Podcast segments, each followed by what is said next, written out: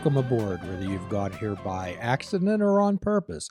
Whether you're kidnapped and held hostage and waiting for someone to pay the ransom, you have reached Fishing Without Bait, a lifetime without definitive expectations, where we help people explode into their lives through full impact mindfulness. We're looking for people who want to create themselves rather than find themselves. The only requirement is the honesty, open mindedness, and willingness to try. If you're welcome nowhere else, you're certainly welcome here. Let the adventure begin. My name's Jim Ellermeyer. I'm a behavioral health therapist, and today we're joined by a really anticipated guest, uh, Mr. David Pohl, an artist and illustrator of some renown. So as you went as you went along through your life, uh, apparently you happened to run into uh, a gentleman by the name of Fred Rogers. Yeah, I did. Um, I, I got to work on the show for a couple years. Um, and so I actually was thinking about when that was, and it was 91. So I was, um, I had, I had bought my house and I was doing some illustration for the magazine and I was dropping the work off at the magazine. And I, you know, I knew that they filmed Mr. Rogers in that building at WQED, and I was, uh, and I, I grew up watching this show. Um, I think, I think the show before it went nationally, it was on, uh, it was on like uh, National Education. NET was the name of the the network, and um, and I remember uh, watching it in black and white when I was probably about four or five years old. And I actually did not, as I remember as a kid, not really relating to Fred's portion of the show, but relating to the puppets. Yes. I love, I love the puppets and I love the neighborhood of make believe. But um, so I, I was really, you know, I wanted to, I just wanted to kind of hang out and see what was going on. And there was a viewing booth you could watch them film. And so I just, I guess I figured out like, I want to, I could maybe I could work on this show. Um, so I found the art director who was in the building. I guess they were working on a show at that time, and um, and I just asked her, you know, what it would take for me to to work on the show, and I think I gave her a resume, and I was very persistent though, and she actually. Years later, she joked with me. She told me, "I only hired you, you know, because so you'd stop bugging me." So tell us, uh, tell us what you did on the show, David. Well, I was a scenic artist, and uh, I did props, and um, we set up the scenery for the show. Like so, when they were filming the neighborhood of make believe section, we painted the dots on the floor. Ah, and we set up the the castle and the house, and uh, you know, and you know, if, if it was in storage and it needed a little touch up, we'd touch up things, and you know, would put the the plastic vines on and you know just kind of dress the set um, and then i made props um, for the show and the, the props were basically anything that needed made for that show you know and eventually i started to kind of be the guy that they turned to when they needed posters or i designed you know when mr mcfeely would come in and do the picture picture thing and he'd bring a videotape. And so i would design the videotape box for picture picture um, oh which wow! Was, which was you know I loved picture picture as a kid. That was when they would take you to you know see how crayons were made or take yes. you to a factory. Um, so I I designed props and Wasn't yeah we we cool? worked on the show. The show was filmed like three times a year, and they would they would uh, be in production for about two months to film five shows. So they only filmed like three new weeks of shows a year. Ah. But they were in production for like two months to do those five shows. Hmm. And and it, in the '90s, the shows got more complicated. They they started getting a, a little bit more elaborate. They had bigger budgets and things. I think it was so much fun. And um, like I said earlier, the people I met there, I'm still really close with a few people that have become like family to me. So, so tell us tell us what it was like on this set. Tell us give us the atmosphere. Well, the set sometimes it wasn't until later when I worked on it. So I worked on it in the early '90s, and then in in the late '90s, and I actually was really fortunate. I got to work on the last shows. Um, so the the very last shows I got to work on, and um, and that was really special. That was really special because everyone knew what they were the last shows, you know, and it was really something to just be there for that. Um, but the sets were pretty relaxed. I mean, they worked. Everyone re- worked really hard, you know, and uh, um, at one time I got to, um, you know, we didn't often get to hang out in the studio during the shooting. Um, we were back working on props and things like that. So they might be shooting when we're working on new props, or you know, we had a studio space there we're working in. Um, so I didn't get to spend a lot of time in the studio when I first started working there, but then later on I got to spend more time in the studio. That was always very special. Um, and because a lot of those people had been working on the show for over 35 years, you know, they all knew each other. They they were kids together, and they started, and you know, that was really uh, just that chemistry between all the people and that that family feeling there. You know, there were really a lot of great people working on the show. Um, and one time I got to to, um, to to sit behind the treehouse with Fred while he operated the puppets. Ah, And it, there was a scene where Lady Elaine Fairchild, that puppet, she was um, squirting people with a hose, and so the puppets were getting wet, and then they had to be dried off. So I sat back there with a hair dryer, like drying, draw, draw, uh, drying the puppets, and then like combing their hair, and you know, um, retouching the paint on their face or something like that. But I, but I got to sit with Fred for a, a couple hours that day and just watch him work the puppets, and that was just totally magical, you know. tell us about some of the interactions. Tell us some anecdotes about uh, your remembrances of Fred. Well, Fred Fred was always the same. You know, I think people used to always ask me, "Is Fred the same guy in real life as he was on TV?" And I always said, "Yes, he's exactly the same guy." Um, um, he's very gentle. He's very kind. He speaks very slowly. He instantly makes you feel like he, he was so connected. Like when he was talking to you, you were the most important person in the world. You know, he was just you know, right there, very present. And it was hard to compliment Fred. If you said a comp- if you complimented him, he would turn it around on you and say something like, "Well, that's very nice. You know, that means a lot coming from an artist like you, or that that means a lot to me coming from you know." So he always kind of turned returned the compliment, turned it around, and took the tension off himself and put it back on you. Hmm. And I have some records here that he signed for me. Ah, Um, I don't know if you can see these. yes, showing a picture of a young Fred Rogers.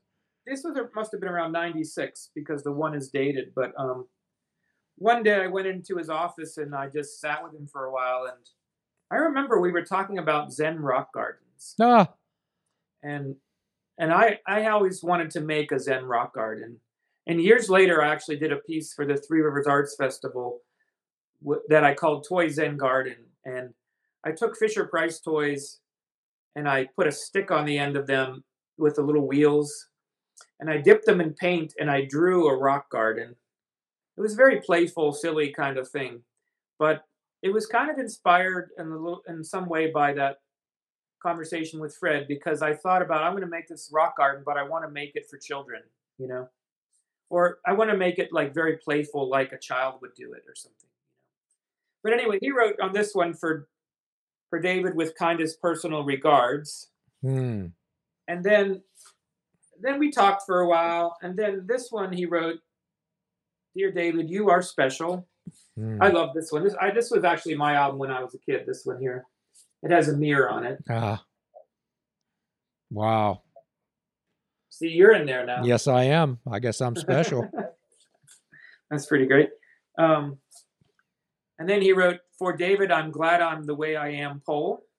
ah, That one right there. that's great.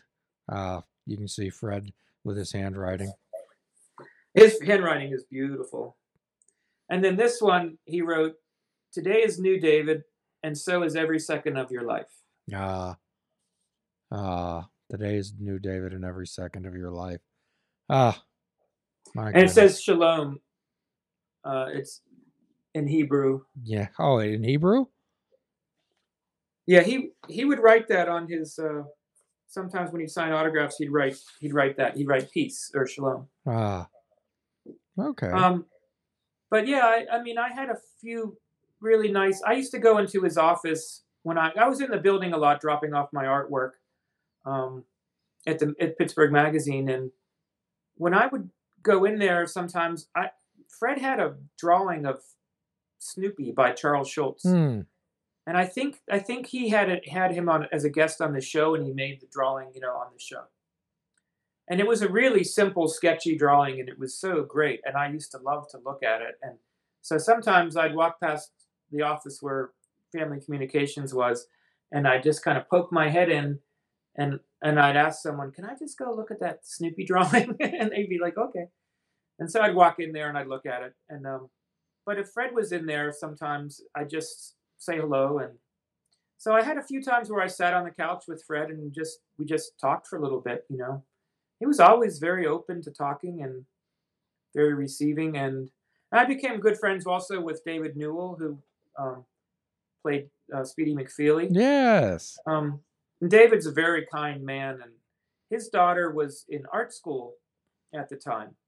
And it's funny, you know, going circling back to the beginning of our conversation, um, because David would say, "Oh, I don't know what she's going to do to make a living," you know. She's, she's and I used to think, well, that's funny. I mean, you're you you're Mr. McFeely, you know, like what who would have thought that you would make a living being, you know, like a speedy delivery man on a talk on a kid show.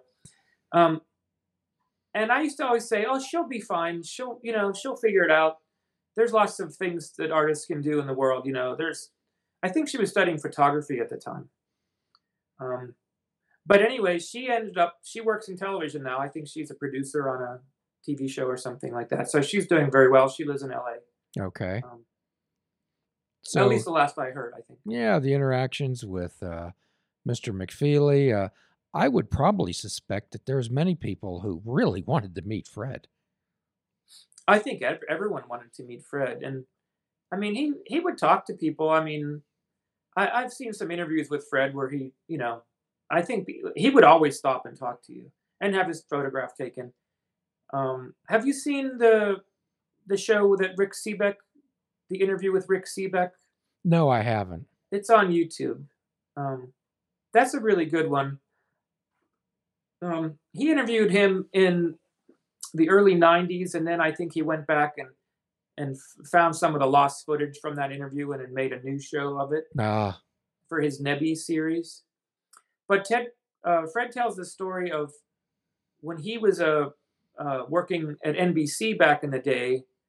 Um, he ran into a movie star who he doesn't mention, but then it says that um, David Newell said that it was Audrey Hepburn, ah, and he wanted to photograph her, and he asked her, and she said, "Oh no," and he was very hurt, like he was. It, it, it made him feel bad, and he was kind of hurt hurt by that, um, and he you know probably made him feel foolish or whatever. I don't know. It, he he then he talks about that. So he he decided that if anyone ever wanted to take his picture, he would always say yes. Ah. you know, He didn't want to disappoint anyone. yeah, he didn't want to disappoint anyone. Hmm. And it's a small thing. He's like, it's a small thing to do, you know. Well, it's uh, showing kindness to everybody that he Yeah. meets. I mean, Hmm. Fred was really a remarkable human, and uh, I- I don't think it was lost on me how special he was when I was working on that show. I was really aware that he was a, for one thing, he's just a true artist. I mean, I mean, I was really impressed by Fred as an artist, you know, because he wrote the songs and he did the he did the puppets and he wrote the music. He was a great songwriter. His song his songwriting is incredible. Really beautiful songs. He's sort of like a Tin Pan Alley type songwriter, you know. He writes songs that just like drill wormholes in your head, you know. he wrote songs that drilled wormholes in your head. yeah, they're Isn't just that- catchy, you know. Isn't that cool? I remember a particular uh, the movie that Tom Hanks was in uh, when there was one particular scene when the writer from Esquire magazine first came to the show and he was trying to get something with Mr. Rogers and everybody on the set. There was a, a couple parents that brought their child in to meet Mr. Rogers, and the child had been able to say how much they appreciated Rogers in their life. And Rogers held everything up for like half an hour speaking to this family, and uh, some of the the staff was a little bit exasperated, but not much. And the writer was getting uh, upset and uh, impatient and saying, "How often does this happen?" And the person looks at that writer and says, "Every day." yeah, I saw some of that too when they would bring people in to meet Fred and stuff like that. And he would just, yeah, just he wanted to spend time with them, and people would be kind of looking at their clocks, you know. And yeah, he was very generous. But I, I, I, think he's a true artist. Um, the thing I loved about Fred was, and I, I think what really connected to me, me to that, sh- to him, was that he was someone who kept his childhood alive his whole life. You know. That's an interest. That's a great statement, David. He was a person who kept his childhood alive his whole life. Yeah, he was. He wasn't removed. Like he, it was obvious that he could just go there. You know, and he and when he was playing with his puppets and and acting out the parts, he was also playing. You know, he was really playing, and he was. I could just see he wasn't far removed from his childhood, and that's something that I relate to on a level as an artist. I think that getting back to that, talking about you know, all all children are creative. All everyone, all humans are creative. We're all creative, and and that's something that's connecting to that spirit of of being a child and that joy of creation that you experience in childhood that that's a key to, to being creative i think for me and i think for lots of people you know? I absolutely agree. Now fred wasn't freeform he from what i understand he was meticulous about the way that the show operated. It was very scripted and there wasn't like a lot of yeah what things weren't ad libbed too much. I don't I mean I don't think things were really ad libbed or yeah he, he he really used every part of himself. Um, that's the thing that's really impressive. You know, he used every part of himself. He was he was playful and fun and spirited, but he was also very serious. You know, and uh, down to business and uh, was obviously a, a good businessman and he wrote those he wrote all the scripts he was very disciplined he swam every day um, he kept his weight at 143 because i love you. There's one is i love is four and you is three. He tried to keep his weight at 143 for that reason and um, you know he was very disciplined for sure. So how could a guy like him walk on the streets? He was instantly recognizable almost anywhere. He had a little office space in Oakland, and I think he lived nearby. And I, I don't think he walked. The, I mean, I know he walked the streets of Oakland all the time. Have you met her? Met? Have you ever met his wife, David? Uh, I met his wife on the show a couple times, like at the studio. Mm-hmm. Okay. And I saw them at a restaurant. Uh, they were eating Indian food in Oakland one time when I was in a restaurant, and they were there. And I just went up and said hello to Fred. And yeah. So if you have a, if you had a memory a lasting memory that you would share with anybody about uh, Fred Rogers, what would that be? A lasting memory? Yes, a, a memory, the, one of the most poignant memories that you have of him. Well, I think it would probably be that that time where I got to to sit behind the tree and watch him do the puppets. Mm. Um, because that to me that was just I remember being a child watching the show. I loved X the Owl um, you know, that's the thing I love. Like Fred, all those puppets are Fred, and they're they're all very different personalities, but they're all part of his personality. Ah, you know, and um, I remember I had very you know specific memories of watching the show and watching Henrietta Pussycat and X the Owl, and here it was, you know, I don't know, 40, 35 years later or something like that, and I'm sitting there behind the tree on the other side. I've broken through the you know the TV set and I'm on the other side watching it happen. And I, I think it was just kind of amazing. Uh, that that's probably my my favorite memory. You know, I'll never forget it. How many people were quite envious when you start to tell them, "Hey, I worked with Fred Rogers"? Uh, I don't know if people are envious. People just think it's great, though. That's just wonderful. I dealt Yeah. with a person once uh, years ago, David, that their grandmother lived across the street from Mr. Rogers' mother in Latrobe. And uh, most every Sunday, Fred would come to visit his mother. And sometimes he would take this uh, little boy, not a little boy anymore, take him by the hand and walk him around the block. He said that was the greatest experience of his life. I felt very blessed, you know, and I, I think what's really kind of profound to me though is is that there's a little circle of friends. There's like a lot of my friends when I think about my little community and my na- you know my circle of friends. Um, there there are people that I met at Mr. Rogers that are like that's that's the those are the people you know you talk about your 3 a.m. friends Yes. you know, one of them is my friend Alexis and Joe, who I met on that show. You know, they're husband and wife, and I met them working on the show, and we've been through everything together. You know, we've we we've been very close, and you know, they're like family to me. You know, and um, that's probably the most important thing that came out of that show. You know, working working on that show is that those relationships that I have with those people. Oh, yes. Yes. How how fortunate have you been in your career to encountered so many wonderful people in your life? And how many people have you influenced, David?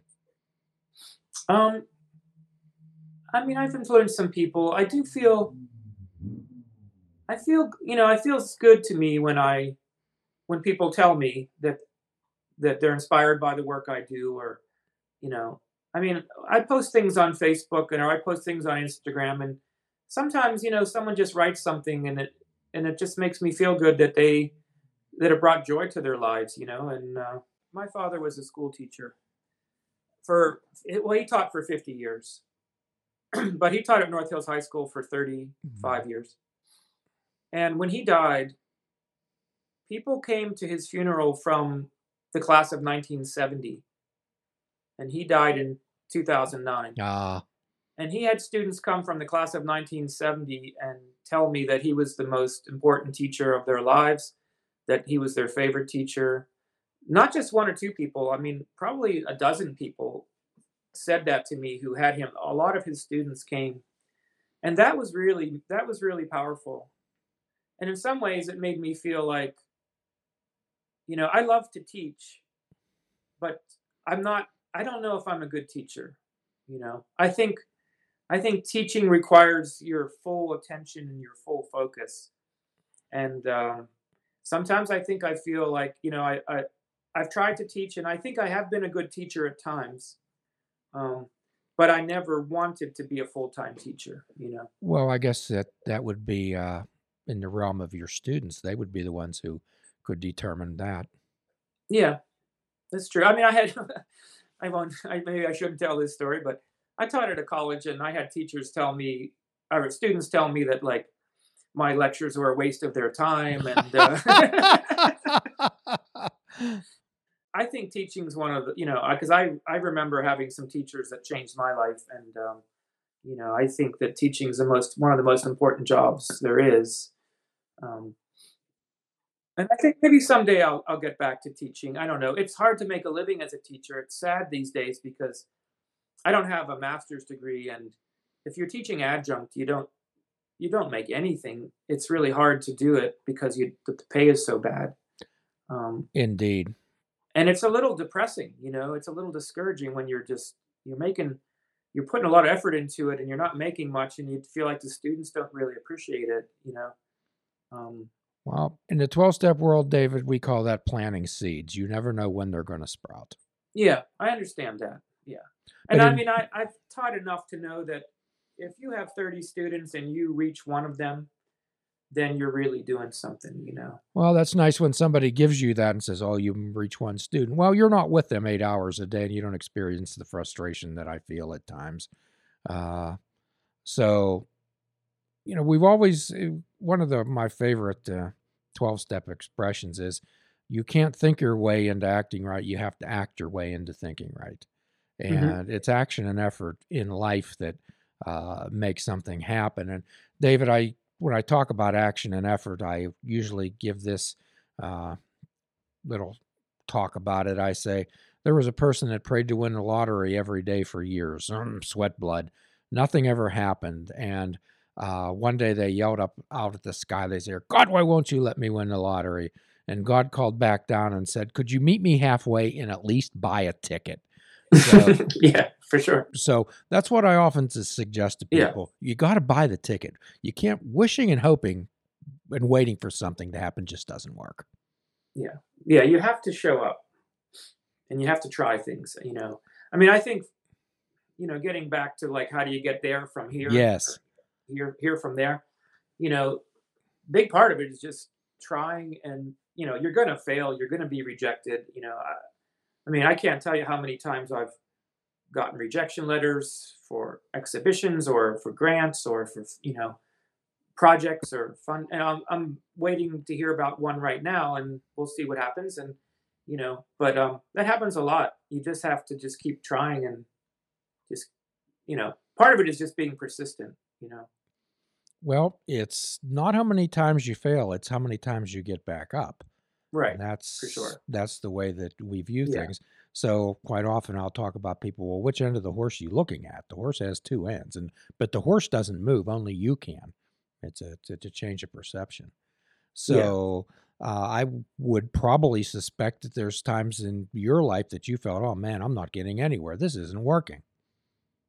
yeah lots of times i mean you know it's it's one thing to you know like i i think when i first started doing national illustration it happened so quickly that i thought like oh well i've arrived and now i now i can just like coast you know like took me a while to get this boat sailing but now i can just sort of coast. And i did for a while but it wasn't like it wasn't hard work. But then when it started to you know the wind blows and the, the sail falls down and you know like you got to figure out how to get your boat back up out of the water. And you know there's been many times like i've kind of reinvented myself as an illustrator you know at least three times in terms of like doing a body of work and having a certain style and you know the work you build a body of work and then you want to you want to grow because an artist dies if you don't grow you know you, you you have to grow and you you have to change. And and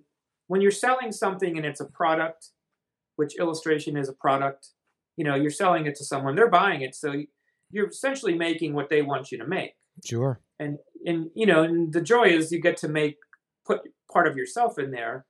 And uh, depending on the client sometimes you get to put a lot of yourself and sometimes you don't get to put much of yourself. But but if you want to grow you have to change and and change is always hard you know change is always painful pa- painful sometimes you know Well, I've often talked about that what's good today, what sells today, may not be there tomorrow. Uh, and everything changes. And I often suggest to people that they have to be flexible and malleable and adaptable uh, to situations. Uh, you know, we don't want to be willful, we want to be willing. And sometimes I'll use this illustration. I'll say, Have you ever seen a thoroughbred horse race? Well, yes, they're big, magnificent animals and they can do one thing and they can do it well. However, what do they have over their eyes? Uh, blinders. So when we're just focused and we do one thing and we have an expert's mind, and I often say, Have you ever been around a three or a four year old child? Uh, and they view the world with wonder and with everything new. And we're, I don't know when we lose that, uh, but we have to be able to adapt to the times. If uh, if Sears and Roebuck would have adapted to the changing technology, they'd still be in business. And at one time, they were the largest retailer in the world. However, now they're bankrupt. Uh, and I say, well, I use Amazon as an example. I'll say, well, they adapted to the times. However, if they don't continue to change and adapt, they'll be bankrupt also. Yeah sears started as a catalog Yes, business which is interesting too yes, they It's- did. they didn't have stores they started you know almost like online shopping and you know was- you looked at a book and then you you bought the thing from a book like a picture on a in a book you know I couldn't wait when I was young. I couldn't wait until the Sears toy catalog came out of Christmas. yeah i don't really remember the sears catalog but i definitely remember the sunday paper would come and it would have like the toy ads you know Oh Yeah. yeah, I just loved to peruse those. Most of the things I wasn't going to get, but you, we could Yeah. always we could always dream. Uh, where do you go from here, David? What goes on in your life? you know i'm i'm uh I'm painting again, um, and I had quit painting for quite a while, and um, I had really spent. I had decided maybe like nine, eight or nine years ago that I was just going to focus on my illustration work, and I was going to not make work for myself, and I was going to, you know, and then then the Mattress Factory invited me to be in a show there in 2017, I think, and I did this video installation, and it's on my website. If you go to davidpohl.com, there's a link for the Mattress Factory show, um, and that was a really interesting piece of art that I made. It was a video installation with music and sound, and um, and that was a really that was pretty interesting thing. But that was really the only thing I did that wasn't commercial work for about eight or nine years, and um, and then I think that um, you know I started thinking, well, I've reached a dead end here. You know, I need to like start doing personal work again, start exploring my soul work again, you know, through the work. Um, so last year I started painting, and um, and right now um, my girlfriend Kara and I are working on my house, and uh, um, I'm going to be moving my studio up to the third floor. Um, and I, I'm looking forward to like just doing more of work for myself and trying to find more of a balance between professional work and the personal work, you know. And um, I've been posting some of my paintings online and uh, been getting a really nice response from people. Um, it's hard to sell paintings, um, but uh, but that's what I'm going to focus on for the next year at least. I mean, this winter, um, one thing about COVID that's really been amazing is that I think it's forced everybody to slow down. And um, you know, I lost a few jobs this year that I knew I was supposed to get. They were related to, you know, I do work sometimes for theatrical and you know theater companies and uh, that kind of thing, music shows and things, and so those things aren't happening. So, um, so I it gave me some time to just do some work, and I it reconnected me to that and how much joy it brings me, you know, and uh, so that's what I'm going to focus on this winter I want to spend a month after the holidays. I want to try to spend a month every day in my studio just working on my paintings. Ah, a month every kind of day. wrapping up uh, a body of work that I started where I have about probably 30 paintings up there right now. okay. Are you excited about your life again, David? Yeah, I'm always excited about my life. Wonderful. That's great. It's great to have that spark and that drive. I mean, for the most part, I am. Yeah. It doesn't mean I don't get depressed or down or, you know. But yeah, I've always I'm always excited about my life. And I'm excited about life in general, you know. Well, in the 12 step world, we have a saying all days are good, some are better than others. It's true. Yeah. Yeah. I mean, you know, it's re- we only get one life, you know. This is it, you know. And uh, hasn't always been good the way I've lived my life in terms of living for the moment, living for the day, you know. Um, I know I could I could do better at uh, planning for the future and things like that. And I I think as I'm getting older, I, I've reached a balance with that now in my life, and it feels good, you know. Well, I always suggest to people to spend their time as if it were currency, to be mindful of the how they choose to spend their most valuable asset, and that's their time. Time is the most valuable thing that we have, you know. I I know I've always felt that. Absolutely. Time's the most valuable possession we have. And I often suggest to people you wouldn't walk down the, the streets of Pittsburgh throwing $20 bills on the ground or burning 50s. However, people do that with the most valuable asset that they have. Right. And the, the absolute the fact that you have a choice on how to spend it uh, is, I think, a, one of the most valuable. Have so I have all these tattoos all over me, and one of them says "I choose." Okay, and I consider I choose to be the two most powerful words in a person's vocabulary, David. hmm Absolutely. So, you know, 90% of cognitive behavioral therapy is changing the language and the way you speak to yourself. And that's why I have this one tattoo on here. I don't know if you can see it, but it says abracadabra. Uh, and when when you think of the term abracadabra, David, what comes to your mind? um, like uh, well, actually, Rocky and Bullwinkle. I love hey, Rocky. Watch me pull a rabbit out of a hat. Yes, it's like magic, making something appear, right? yeah. Actually, it's a real word. It comes from the Bible's Jesus time. It's Aramaic, and roughly what it translates into I speak what I create, I create what I speak. So the language and the way that you speak to yourself, your perception, uh, that's when I when I say peop, tell people we're going to make magic in your head. That's what I mean, abracadabra. Oh wow, I had no idea. That's that's great. Wow. I didn't realize where that where that word came from. I just thought it was a magician's, you know, nonsense word or something. Well, it's it's it's a real word. It's Aramaic, so uh, that's a little tidbit that you can titillate your friends with. well, David, you've been delightful, and I hope that uh, we can catch up again in the future.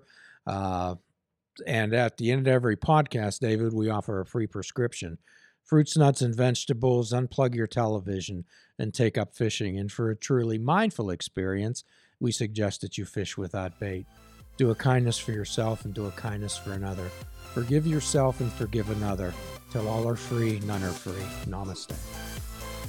Please check out our website at fishingwithoutbait.com, where you can listen to the show, comment on our discussions, and find out where you can subscribe to our podcast.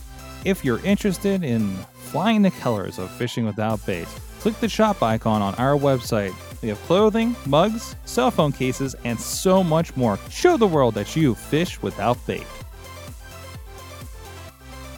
This show is a member of the Sorgatron Media Podcast Network. Find out more at sorgatronmedia.com.